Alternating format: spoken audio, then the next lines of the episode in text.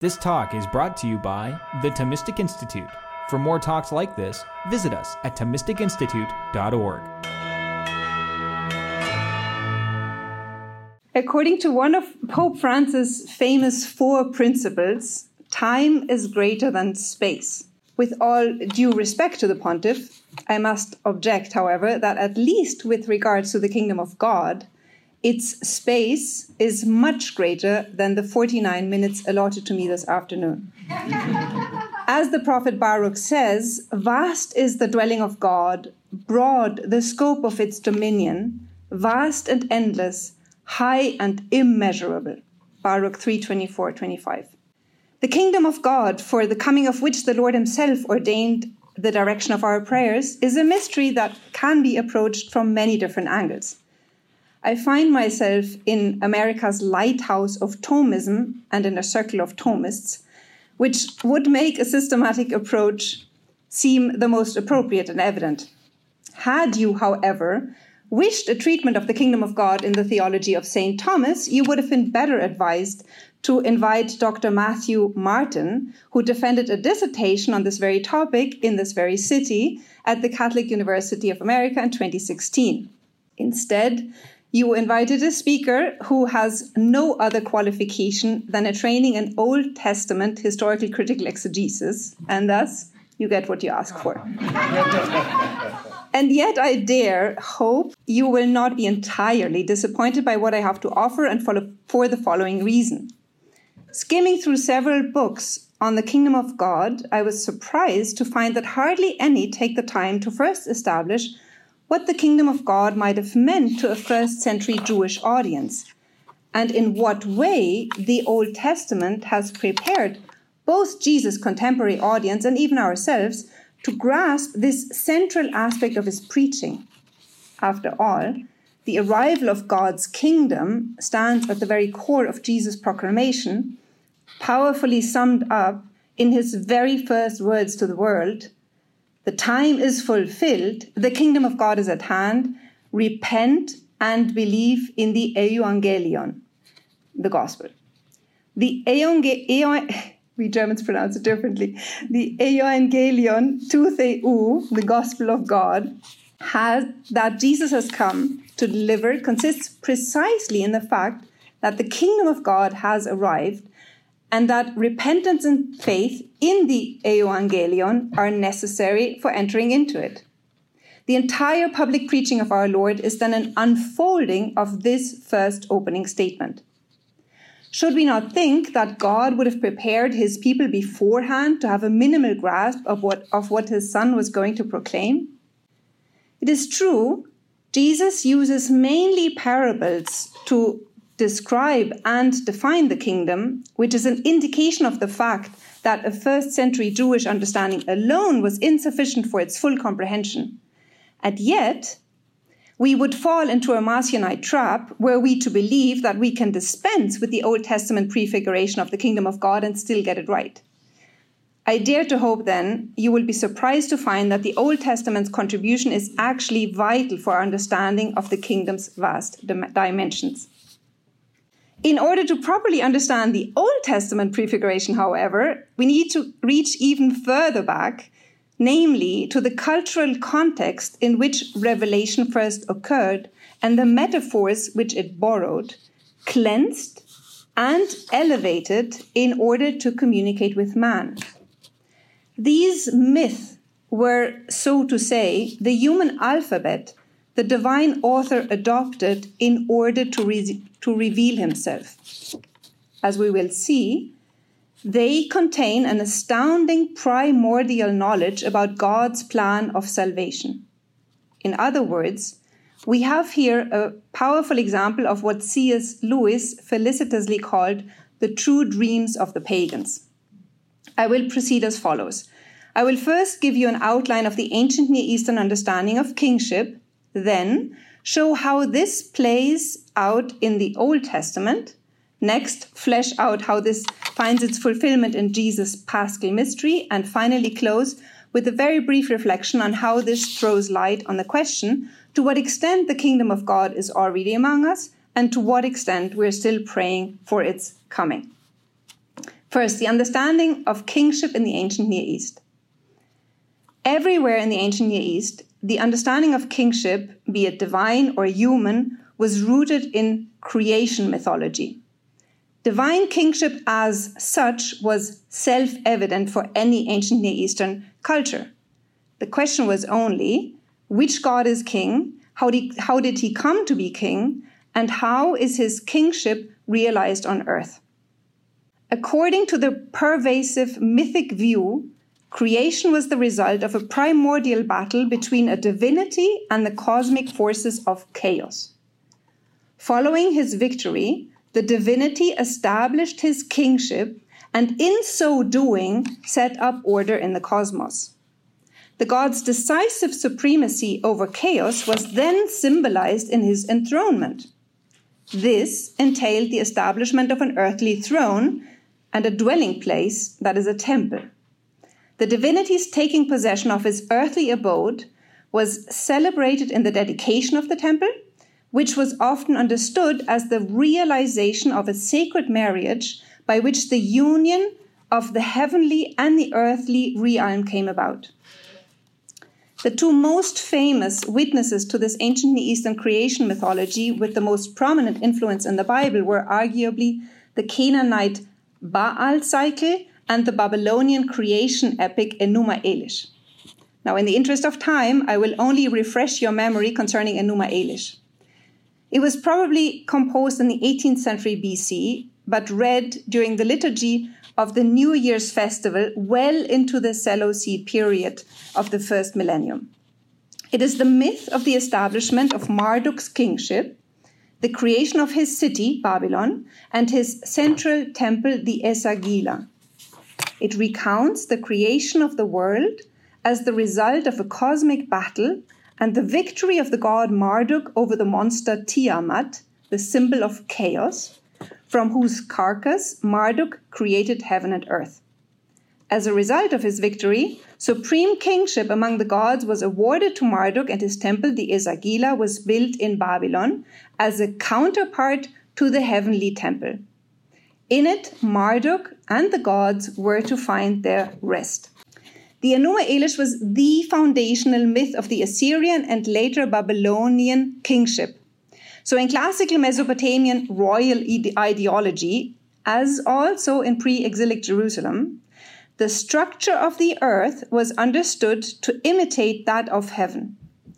Thus, the institution of kingship and temple below reflected the heavenly kingship above. This meant that the king was to reflect on earth what Marduk did in heaven.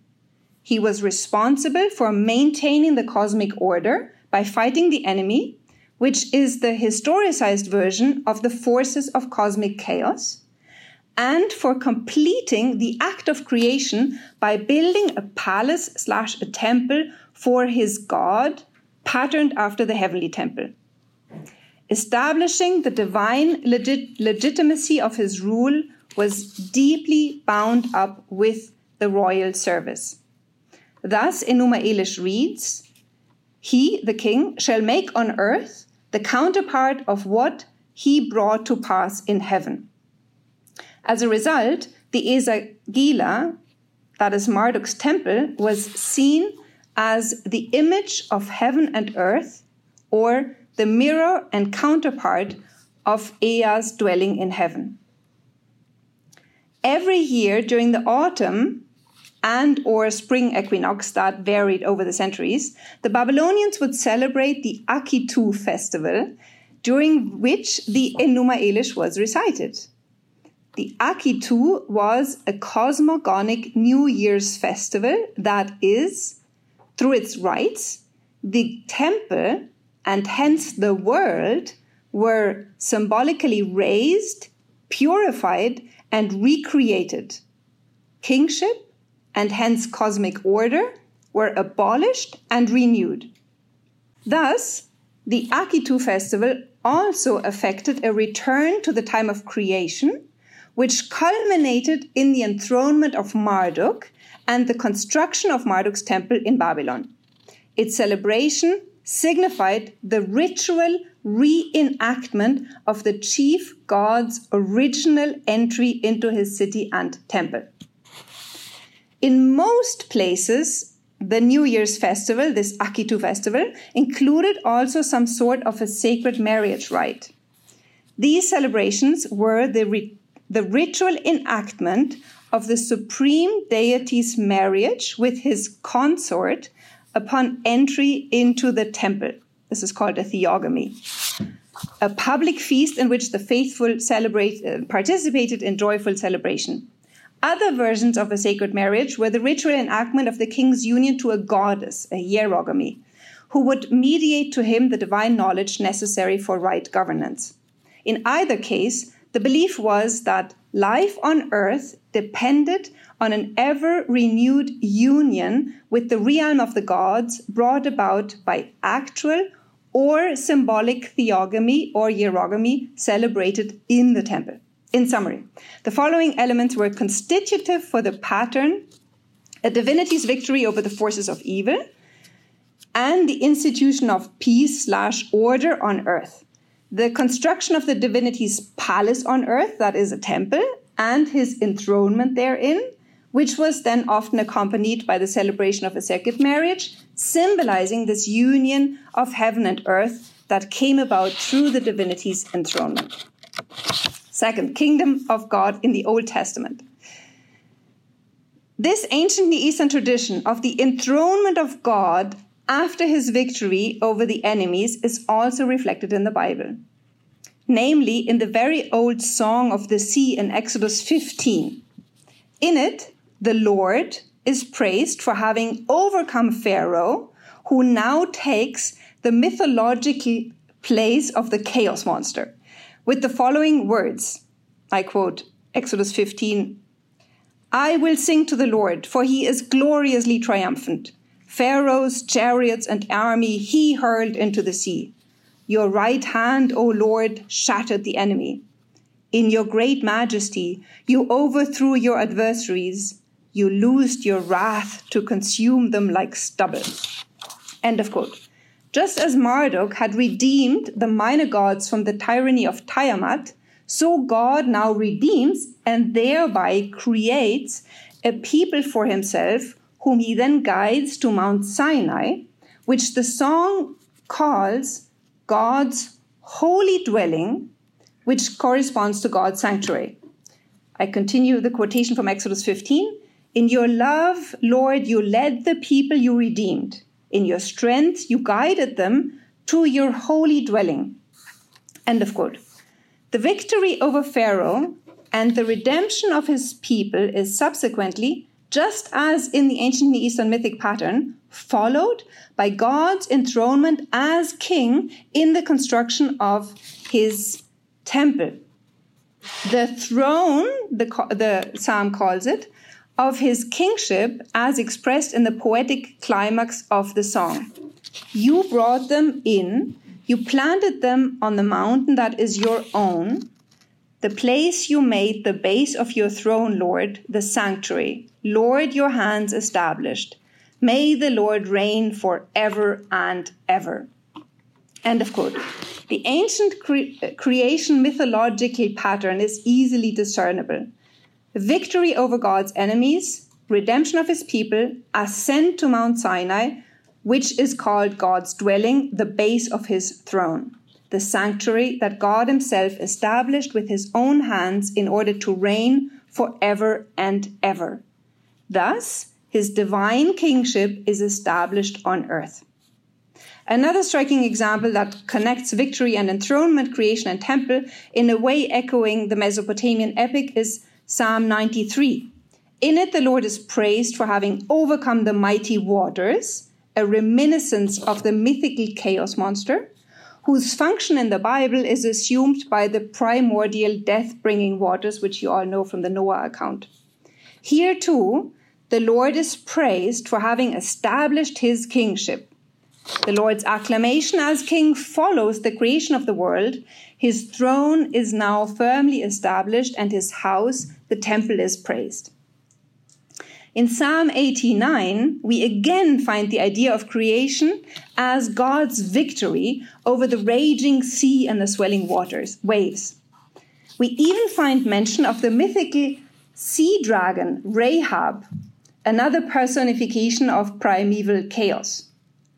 Most importantly, however, we find here a reflection of the Mesopotamian understanding of kingship, namely that the earthly king has been chosen by God himself and is to be his earthly reflection and lieutenant. Everything that God has previously done himself, David is now empowered to do through the holy oil with which God himself has anointed David.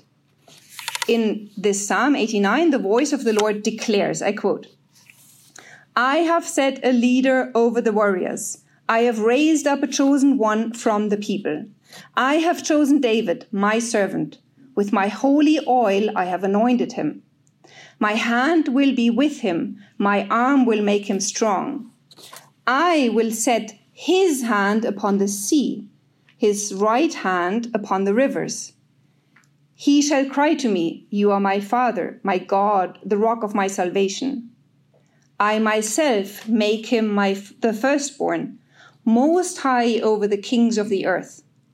Forever I will maintain my mercy for him. My covenant with him stands forever, his throne as the days of heaven. In my holiness I have sworn once and for all, I will never be false to David. His dynasty will continue forever, his throne like the sun before me. Like the moon, it will stand eternal, forever firm like the sky. Psalm 89, verses 20 to 36. Because God is forever the king of the universe, the dynasty granted to his chosen one must endure forever as well. By divine anointing, the king, hence the term Messiah, the anointed one, is adopted as a son of God and empowered with the same divine domination over the forces of evil. He is to be, in the language of Colossians, the visible reflection of the invisible God in his way of governing God's people. The same so called royal ideology, I'd rather call it royal theology, also undergirds the Bible's narrative account of Israel's kingship. In order to reflect the actions of God, who created the people of Israel by overthrowing Pharaoh and leading his people to his holy mountain, the king is anointed primarily in order to, quote, deliver the country from the enemy, 1 Samuel 9:16, and then recreate paradise on earth. This entails fighting the enemy, restoring peace to the country, the promulgation of divinely given laws, and the construction of a temple. That is why David's first item of action after having been anointed as a child was to go out and slay the head of the enemy's army Goliath. He then gathered a mercenary army around himself and delivered the entire promised land from Philistine occupation. When the Lord had given him rest from his every enemy on every side, David rightly discerned the propitious moment to construct a temple for the Lord in order to establish God's kingdom in Israel and thereby his own.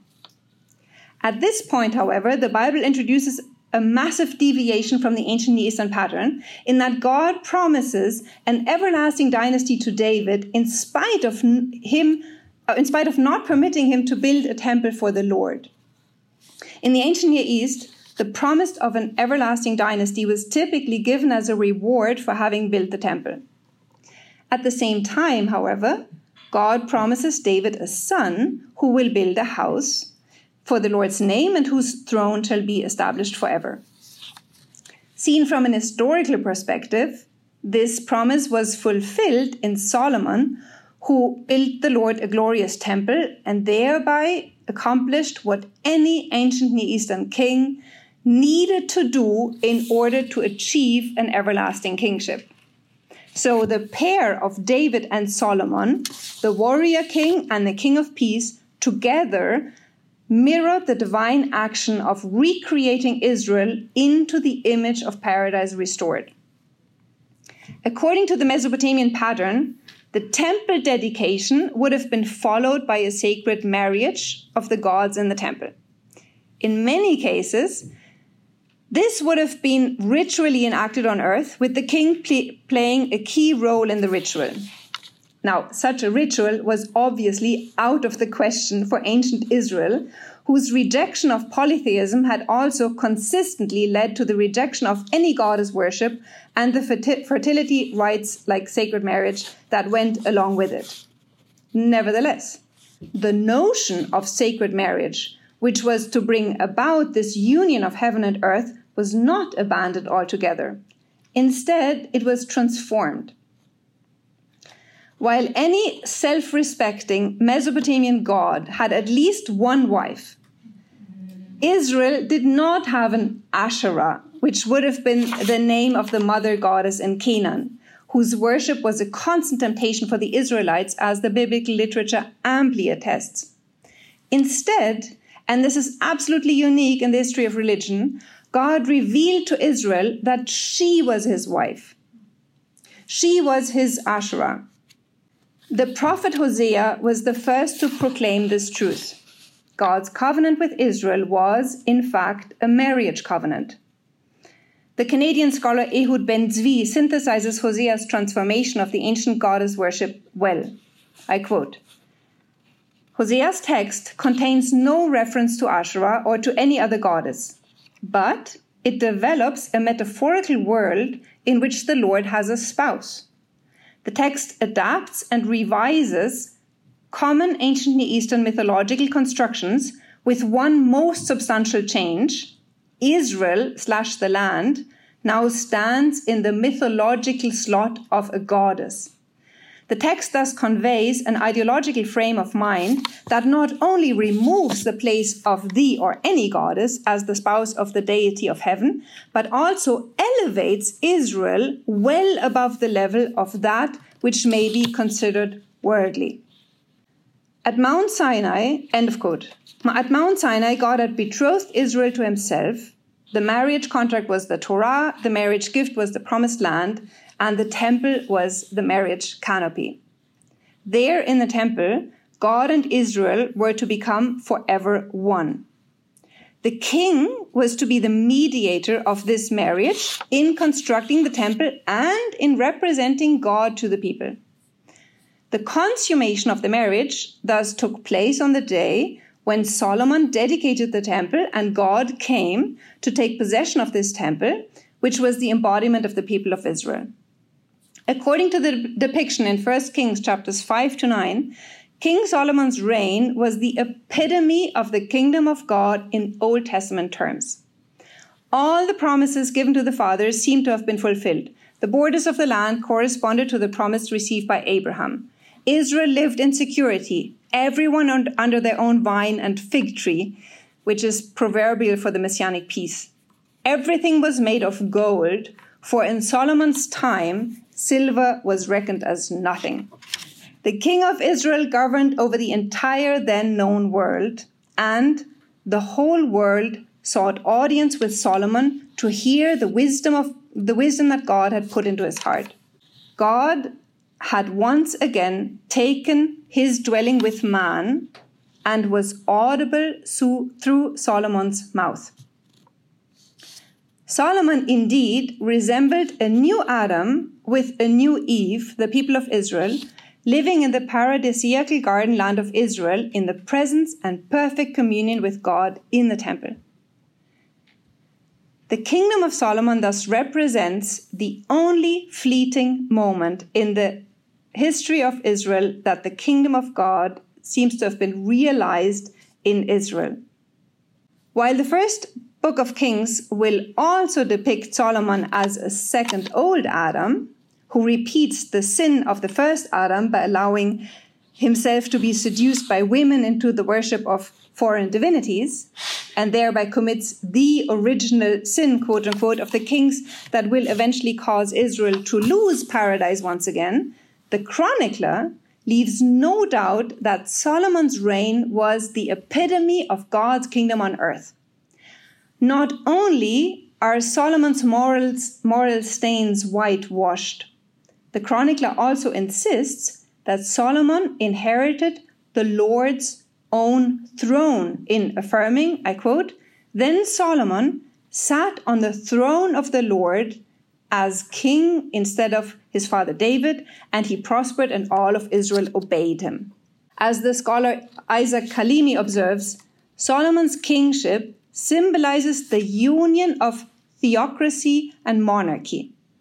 He is the representative of God on earth, as well as the king of the people and their representative in front of God. End quote.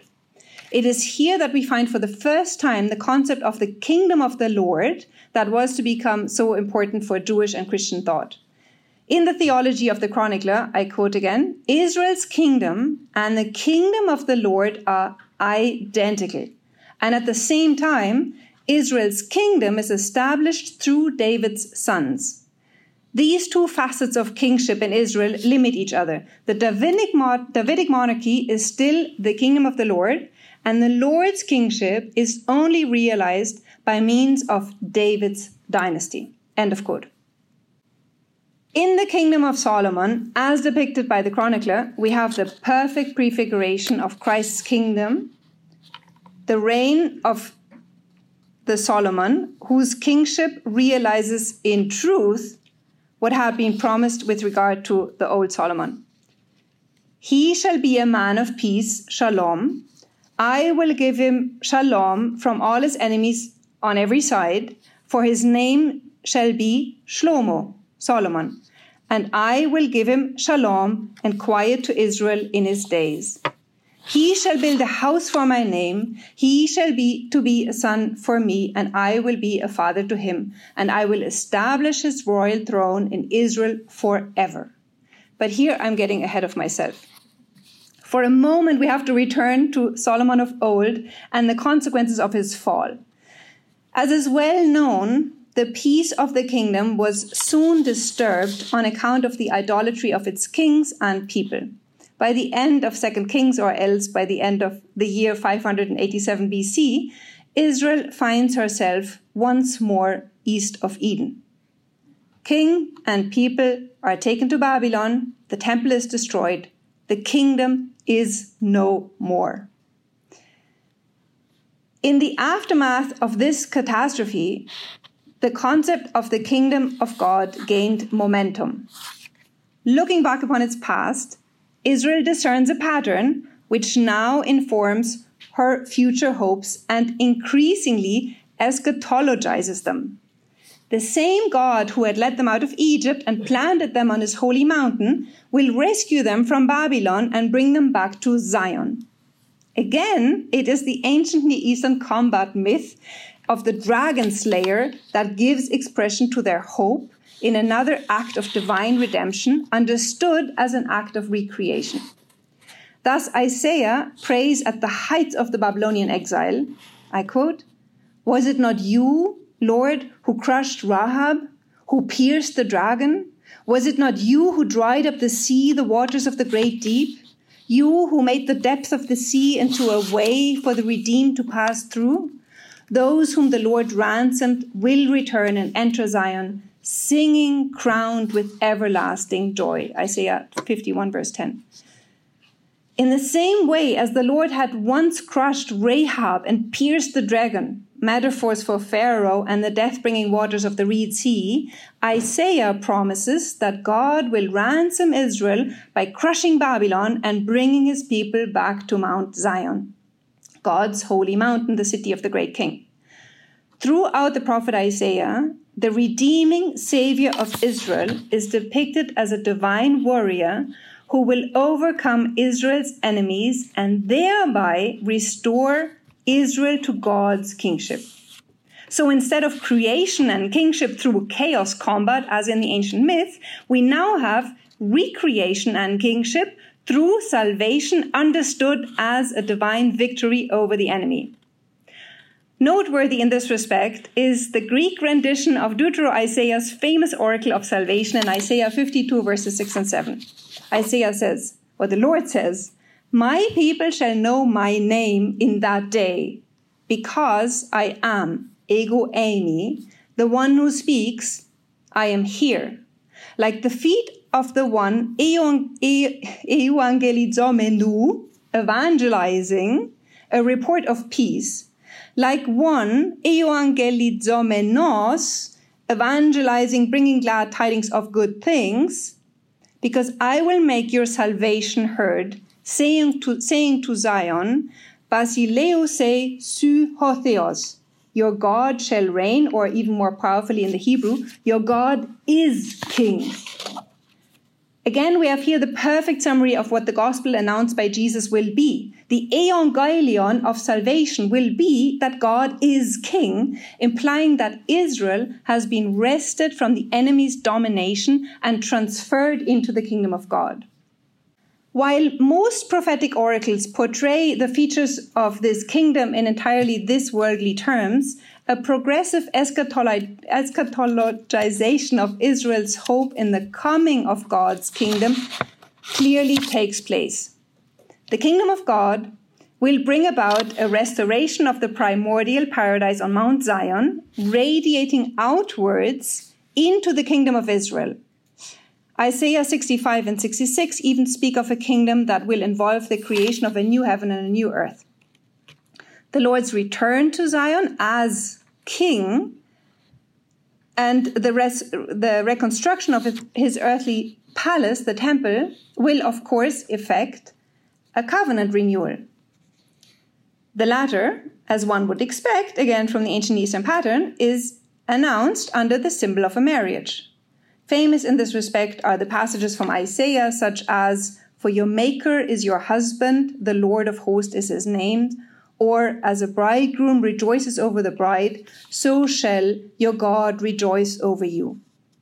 Less famous maybe is Psalm 45, but this scripture too views the return from exile under the symbol of a marriage between God and Israel, in which the Messiah acts as God's lieutenant. And this leads me to the last missing element the role that the king of Israel played in the coming of God's kingdom. Along with the promise of a new Exodus, the hope in the birth of a new Davidic king who would repeat the saving actions of David and Solomon increasingly informs the prophetic oracles. The famous child king promised by Isaiah fulfills all the canonical requirements of an ancient Near Eastern king whose actions are to mirror God, those of God. He will, I quote, smash the yoke that burdened them, the pole on their shoulder, the rod of their taskmaster.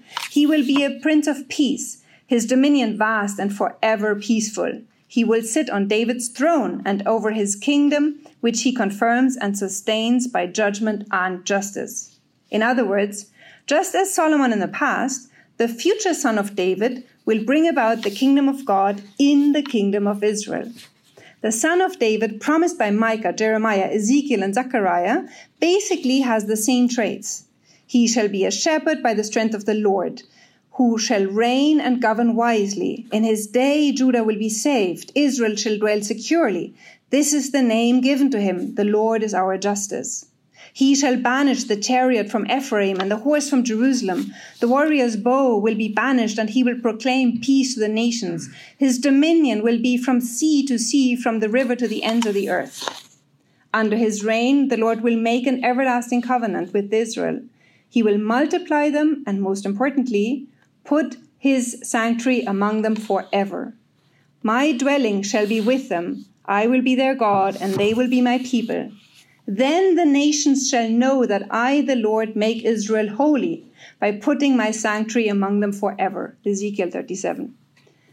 Now, while all these hopes were modeled on the recreation of another Solomonic kingdom, probably in the confines of this world, we observe a very clear eschatologization of the famous in the famous vision of Daniel 7. Once again, we witness the adaptation of the ancient myth to the Bible's revelation.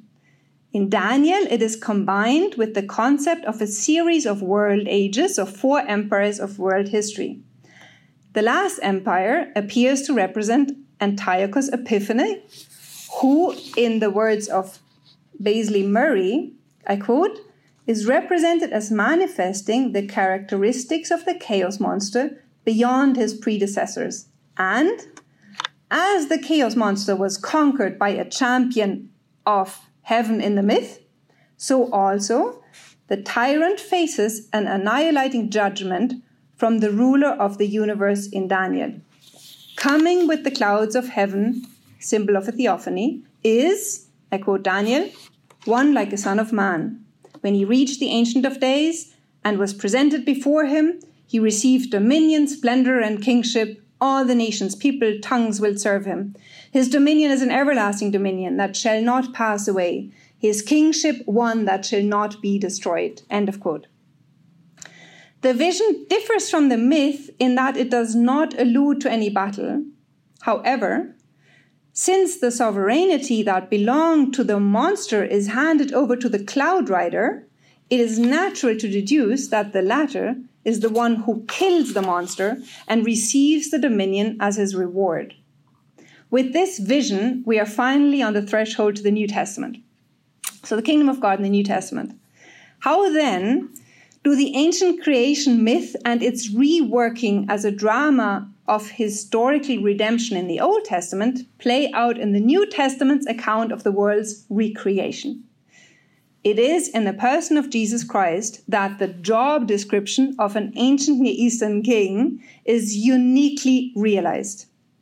In him, the eternal Son of the Father, becomes incarnate as a descendant of the divinely chosen royal house of David, so as to accomplish the true mission of an ancient Near Eastern king. So let us quickly recall the elements of his mission to deliver the country from the enemy and thereby restore peace to the kingdom, establish both his and God's throne on earth by erecting a temple for God, and four, to consummate the divine human marriage that brings about the reunification of heaven and earth and thereby restoration of paradise on earth.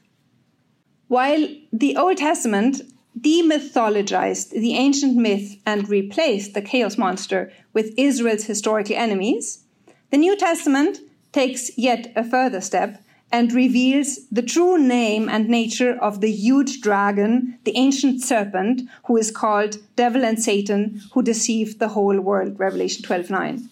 The dragon is not co eternal with God, but only a creature. It too had originally been created as a good angel, but in its rebellious desire to be like God rather than to serve God, had fallen from its rank amongst the angels and become the one we know as Satan. As the entire New Testament makes clear, it is this enemy that the Son of God, the Son of David, came to fight and overcome in order to deliver us from the power of darkness and transfer us into his kingdom. Colossians 1:13. It is true, the kingdom of God and the person of Jesus cannot be separated because to borrow an expression from Origen that is very dear to our former pontiff Pope Benedict XVI, Jesus is the auto basileia. He himself is the kingdom. In the incarnation, which we celebrate today, heaven and earth have been united. God has pitched his tabernacle tent among us, and the kingdom has come into our midst. Even the sacred marriage has already been consummated, first in the union of Christ's divine and human nature, but also, and importantly so, in the fact that the King of Israel has made his dwelling in daughter Zion, Mary. And yet, the New Testament depicts the coming of the kingdom also as a work in progress. Even though Jesus is one with the Father and the Holy Spirit from the very moment of his conception, there is still a moment in his life when, in his humanity, he receives the messianic anointing from the Father, which makes him the Christ, the Messiah. Jesus' public mission as Messiah, King of Israel, begins on the day of his baptism in the Jordan, when the heavens open, the Holy Spirit de- descends on him, and the Father's voice declares, This is my beloved Son, in whom I am well pleased. A clear echo to the ancient enthronement psalm prayed on the day of the king's royal anointing You are my son, today I have begotten you. Psalm 2, verse 7. The anointing in the Jordan marks the beginning of Christ's public messianic mission, which he alone of all human beings could fulfill.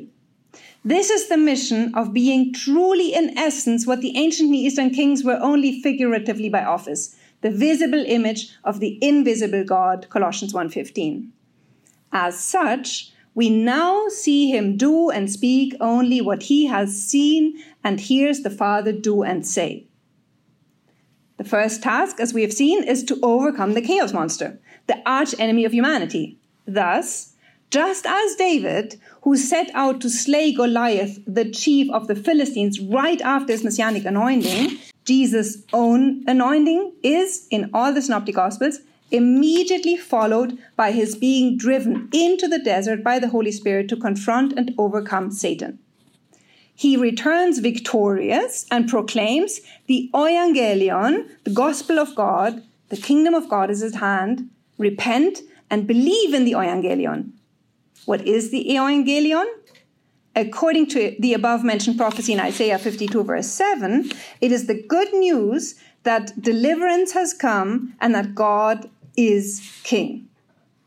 Jesus himself makes this connection in Matthew 12, 28, and also in Luke, the gospel we had yesterday, where he says, If it is by the Spirit of God that I drive out demons, then the kingdom of God has come upon you. In the power of the Spirit, he first tied up the strong man before he plundered his house through his public ministry. And so, also like David, he sets out for the outskirts of his kingdoms and delivers it from enemy occupation by doing good and healing those oppressed by the devil. Acts chapter 10, verse 38. The enemy, however, does not relinquish his property, property easily. Jesus' entire life is one prolonged single combat with the enemy, culminating on the cross, where through his own death he definitively destroyed the one who has power of death that is the devil, and freed those who through fear of death had been subject to slavery all their lives. Hebrews chapter 2:14. It is here on the cross that the ancient myth has become a bitter reality. Christ slays the dragon through the cross and then descends into the dragon's territory to break the supremacy of hell. In his resurrection, he destroyed the last enemy, which is death, and ascends triumphant far above all the heavens, that he may fill all things, Ephesians 4:10, and inherits an eternal kingdom. The cross, of course, is also Christ's throne, as the Gospel of John so powerfully displays. It is both Jesus' throne and the iron rod with which he rules all nations. The throne has its glorious counterpart in heaven, where he sits at the right hand of the Father, and from where he now begins to expand his kingdom, the church over all the earth. Slaying the primordial enemy, as we have seen, is not an end in itself, but an act of recreation which is to result, according to the mythic pattern of the ancient Near East or the Old Testament pattern, in the establishment of God's reign on earth as it is realized in the king's own realm. The outstanding characteristic of this kingdom will be peace. It is therefore no coincidence that the very first words of the victorious and risen Lord to the frightened disciples on the eve of the resurrection are a twice repeated, Peace be with you. The messianic peace is now available to all who acknowledge Jesus as their Lord and God. A reign calls for a palace, and thus for the construction of a temple. The temple again will be the place of the sacred marriage uniting heaven and earth. Destroy this temple, and in three days I will raise it up. We hear, we hear the Lord proclaim in John 2:19. By this temple, as John explains, Jesus meant the temple of his body. The juxtaposition of the wedding of Cana and the purification of the temple in John chapter 2 gives us an important reading key to the Paschal mystery. What had been vaguely intuited by the pagan New Year's Akitu festival, namely, that the recreation of the world would demand the purification of the temple and lead to a divine human marriage, becomes a reality. The cross is the hour of Christ, the hour of his wedding to his people, in which the new covenant is established, and it is the moment of the purification of the temple, the living temple of his body upon which he had gathered up the sins of the whole world. It is torn down, that is purified, and rebuilt, undefiled and indestructible in his resurrection.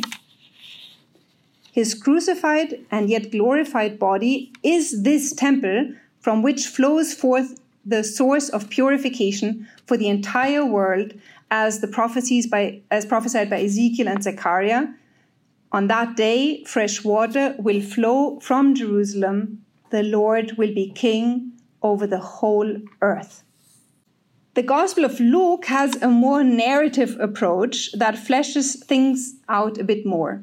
In Luke's report, the dedication of the temple and therefore the sacred marriage between God and his people quintessentially takes place on the day of Pentecost. On this day, the presence of the Lord, the so called Shekinah in the person of the Holy Spirit, descended once and for all into the nascent church and made her his dwelling among men. Ever since then, the kingdom of God has been established on earth. It subsists in the church, who is at once the body and bride, the temple of the Son of God, and the temple of the, the body and bride of the Son of God, and the temple of the triune God. What then are we praying for when we say in the Lord's Prayer, Thy kingdom come? While the New Testament makes it clear that the kingdom has come and is present in the world, it also leaves no doubt that it is still coming on its way. It does not yet encompass all of creation. We all experience the famous already and not yet. By virtue of our baptism and confirmation, we have already become citizens and members of the household of God, Ephesians 2:19, which is another way of saying we've become citizens of the kingdom. We are the temple in whom the Holy Spirit dwells, both individually and corporately. In every Eucharist, we already participate in the wedding feast of the Lamb. And yet, we also know that the words of 1 John 5:19 are similarly true. We know that we belong to God, but the whole world is under the power of the evil one. The reality of this already and not yet is powerfully expressed in Jesus' parables of the kingdom. There are those to whom the knowledge of the mysteries of the kingdom of God have been granted, and there are those to whom everything comes in parables. Those groups are mixed and cannot be distinguished by the naked eye, as exemplified by the parable of the weeds. Only the end of the ages will tell. The kingdom of God is indeed like the yeast, almost invisible, and yet leavening the entire dough of humanity. And the kingdom is like a wedding feast that, is, that a king gave for his son. The guests are still being summoned.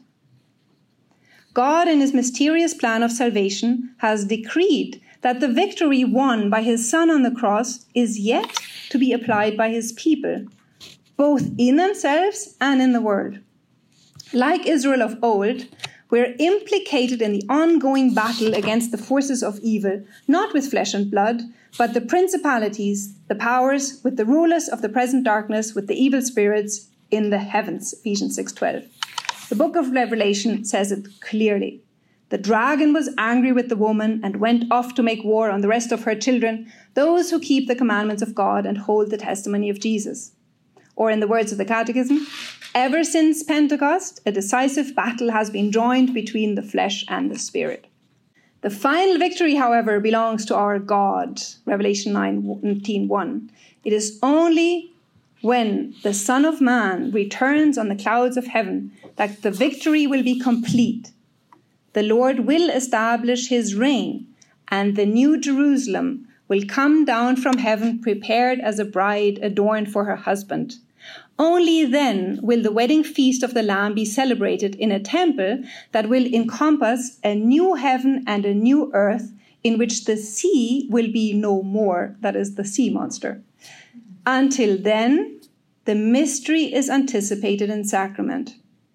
And that is why we pray with the Spirit and the bride, Maranatha, come, Lord Jesus, or in the words of our Lord's Prayer, Thy kingdom come.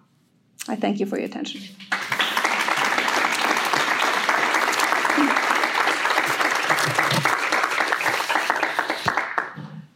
Got a coup.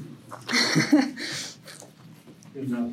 Um, do you have a comment in general on God's preparation of the people for Revelation because you spoke to the Mesopotamian situation, which is when you hear those details, can be. They're surprising, and some people would use that to impeach the legitimacy of the scripture to say, well, see, they have those things were already there. They just got so you, you didn't even make up anything new. You took their stuff. But so what's corrected and what's new, and what would you say about? Is there something important uh, about the God's preparation, or is it something we can even speak definitively about, or, or is it, yeah?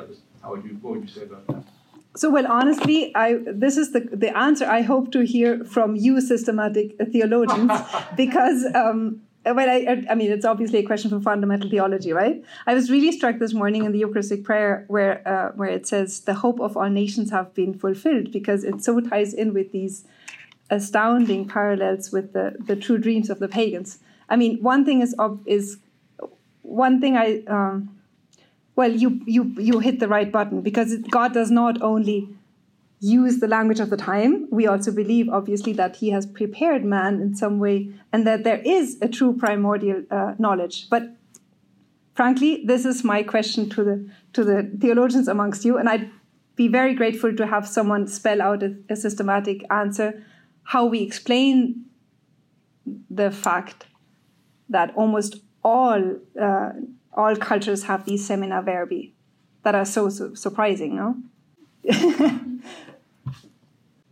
thank you very much, and thank you for that great question, Father Koo. Uh, I'm getting this from, well, St. Thomas and then Father Reginald Lynch in his uh, sacraments class, in which he has so enlightened us about the relationship between nature and grace and the virtue of religion, also Father Dominic Benjamin's question. And it seems to, I mean, to me at least, that a linchpin here is that um, the virtue of religion is proper to man's natural inclination, the seeking of God, uh, because we have a natural desire built into us, which is, of course, elicited in the supernatural order in grace. Um, and so, what we can see then in, and what St. Thomas says on the treatment of the old law precisely, so it serves a twofold purpose.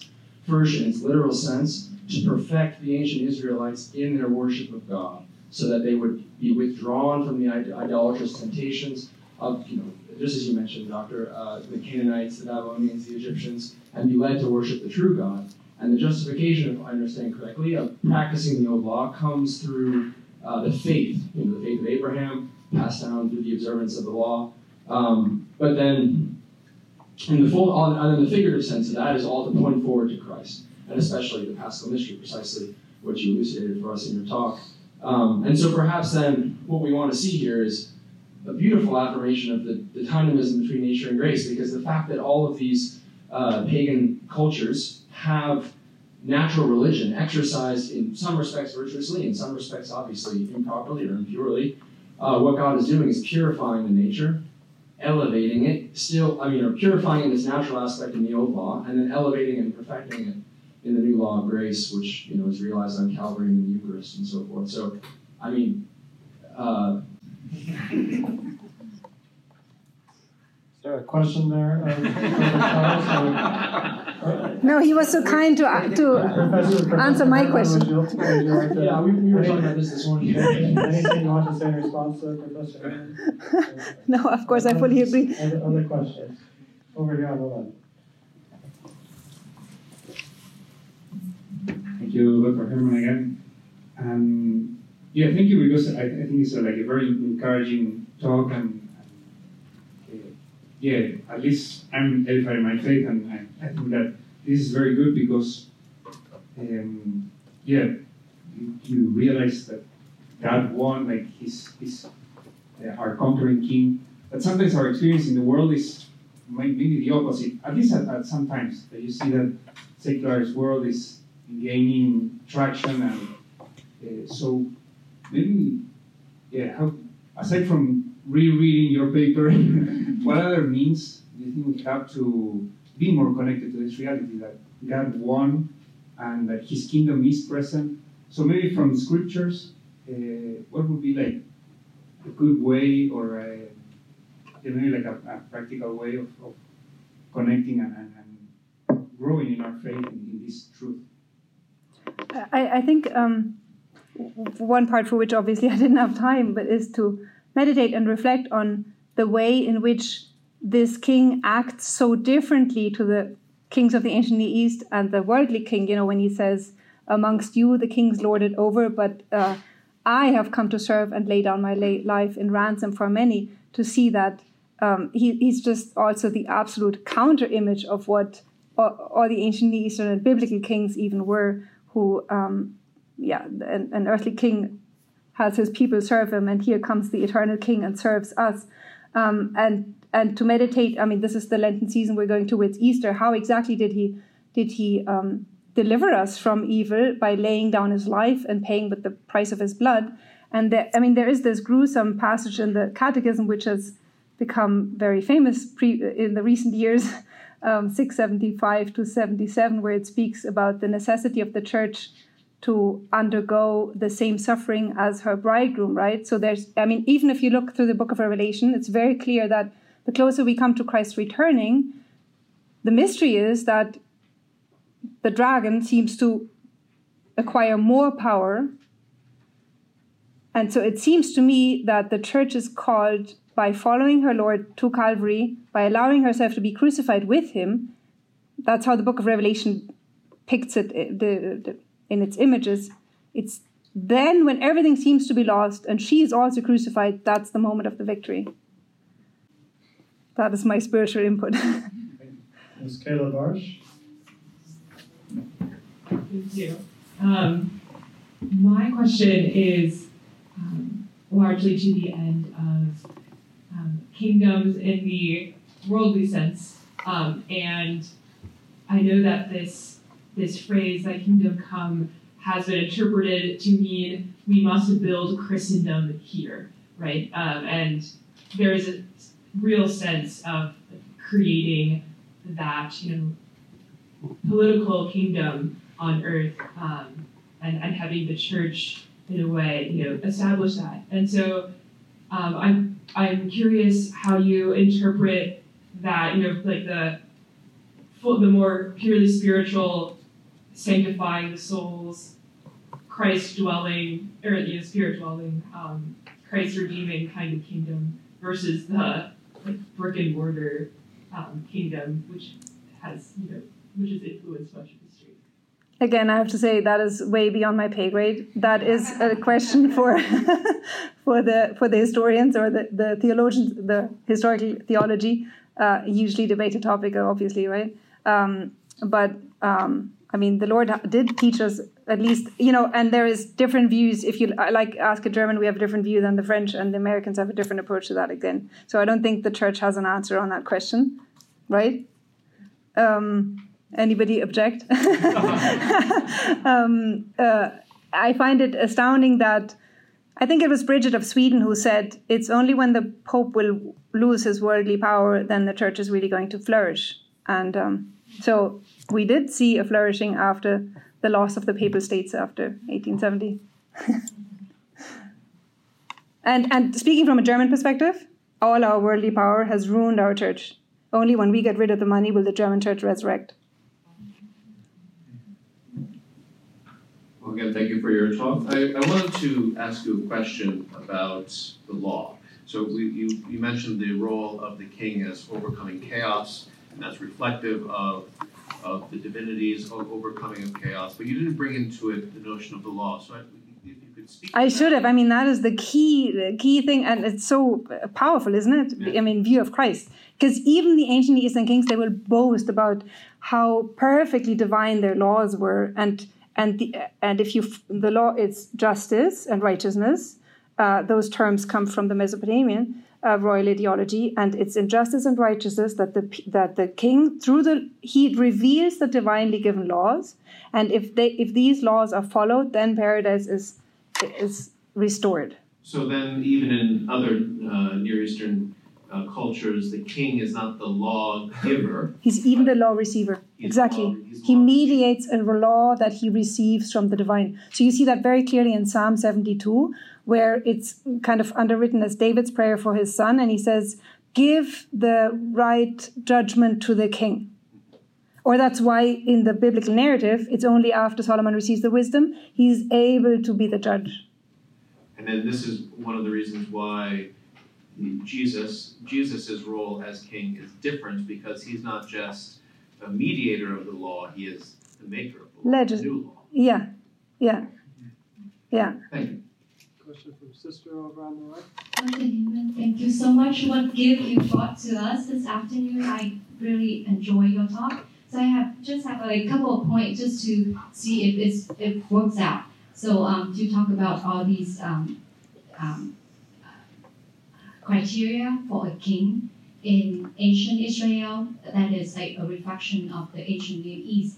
And so I looked through um, the Gospel of St. John, which is my favorite, and I see all of these connections with what you are saying. For example, the seven days leading into the wedding feast of Cana, reflecting the seven day in Genesis 2, are also in, num- in the number of Exodus 19 when the law is given to uh, the people um, through the hand of Moses. And that's the, as you mentioned, the marriage between the Lord and the people of Israel. And then I also th- thought about Christ as a warrior on the Mount um, of Calvary right there and then. That's the scroll. And looking back into Genesis 3.15, the, um, the offspring of the woman will, will, will crush the head of the serpent. And there you have, we have the promise of the Lord now being played out in, in this great saga, this great salvation history. And then it it's just perfectly um, consummated when the Lord said, It is finished, it is consummated. And I thought, here the Lord is coming down to marry his people.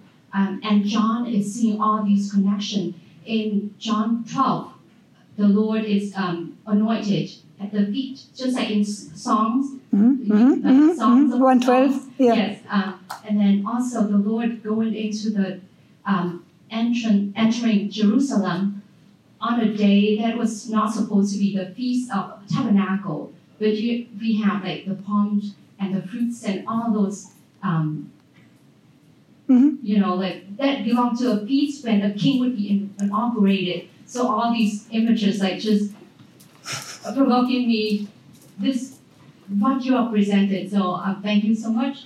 And Thank you. You just said everything I didn't have the time to say. Wonderful. I, love it, so thank you. So you, do you have any objection? No, no, no, no, zero. I'm very grateful you're filling all this in. Yes. And then would you please uh, give us some more resources, like what you know, whenever um, you can send it to us via email, post on the website somewhere, please. so thank you so much. Maybe we should just read uh, Professor Herman's book. Maybe not. Maybe not. Um, I'll, ask a question. Um, There is a Thank you. bro- brother uh, behind you. oh, well, I, I saw it already. Um, picking up uh, some themes that have been mentioned already in terms of what is new that Christ gives to us in this uh, pattern of ancient Near Eastern and Old Testament kingship and kingdom. Uh, what could we offer now with the cross, or and, and, and what's the difference now with the cross? Uh, are there statements, are there themes that you want to bring out in terms of comparison, Thy kingdom come, and thinking to, as well today, the incarnation, and the very astounding way that the Lord comes as, as King. So, are there patterns um, with specific texts that you would want to bring out in terms of Thy kingdom come, and then comparing that to Thy littleness come, Thy humility come, the little baby come? Are there ways to bring that together with particular Old Testament texts that spring to mind for us who are just humble theologians? I thought I'd given you enough Old Testament text. I feel like in an STB exam. Father comes to my seminary and does the XTB exams. Um, so that was a, a, a huge question. Um,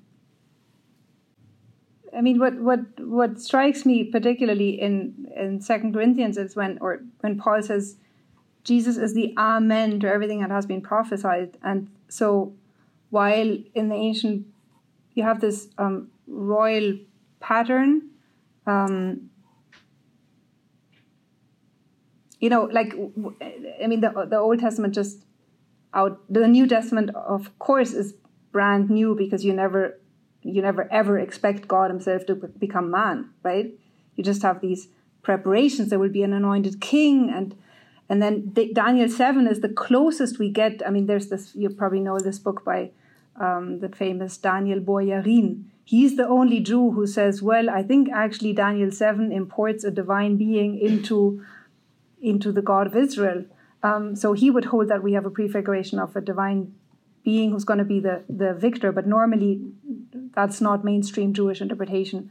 Um, so so the fact that that it's God Himself who humbles Himself and becomes a human being and on on our behalf overcomes the enemy um, is brand new. and uh, and then um, very good. Uh, final question uh, from Father Andre. Thank you very much, Dr. Ehrman. Great. Um, so my question is, and perhaps connects to the first talk a little bit. In Isaiah, when we see the prophesied coming of the Davidic king, who, as you said, fulfills everything a king needs to fulfill, in, in one way, it's a culmination of the deliverance of Israel from their oppressors and from Assyria and the, um, the threats from the north. But in another way, it's the culmination of the purification of Israel herself. Mm-hmm. You know, the Lord's hand is stretched out against his people mm-hmm. in the first part of Isaiah. And similarly, you could think of Christ, or at least I'm thinking of Christ's parable when the king is arrayed against you with 20,000 and you don't have enough to stand in front of him. Could you speak just for a moment about the way that, or in what way you might see that it's us who Christ comes to conquer? Or it's we who are the chaos monster, perhaps? well, well, I'd rather say, I would only say he overcomes the chaos that the monster has generated in us, or we through our sins. And what Father said earlier that um, that the there is a true um, deliverance that needs to take place. Um, what I find more, more powerful in, in, in, the parallels you just drew is the fact that, and here I can do a promo for Father Anthony Giambrone's outcoming book on the priesthood, where he demonstrates this so beautifully how the temple becomes like a thermometer for Israel's sinfulness because um, in the in the ancient idea is that when the people sins, it's like the picture. He uses that analogy of the image of Dorian Gray, right? Israel seems to remain beautiful, but when she sins, all her um, the temple is the is the image of Dorian Gray in the attic, and so um, her sins are amassed in the temple, and that's why the temple needs to be completely erased and purified, and Israel needs to go into exile as a temple people and die and resurrect. And so you clearly see here how um, in the Old Testament we kind of learn we should be dying, we should be paying the price for this. And then the New Testament reveals, and of course prophesied in Isaiah, that the Lord Himself will take that upon Himself and do that act of atonement on our behalf. And yet, and here again, you're right, there's so many of these Isaiah passages that speak on the one hand about the Messiah, but then it's for a good reason that scholars are divided. Is it a, a singular person or is it a collective? Because the mystery of the church is already present, and we also already see prefigured how we will we are drawn into both uh, the battle and the um, the work the, the the work of atonement. Thank you. Thank you very much, Professor. Let us give our thanks to Professor Herman.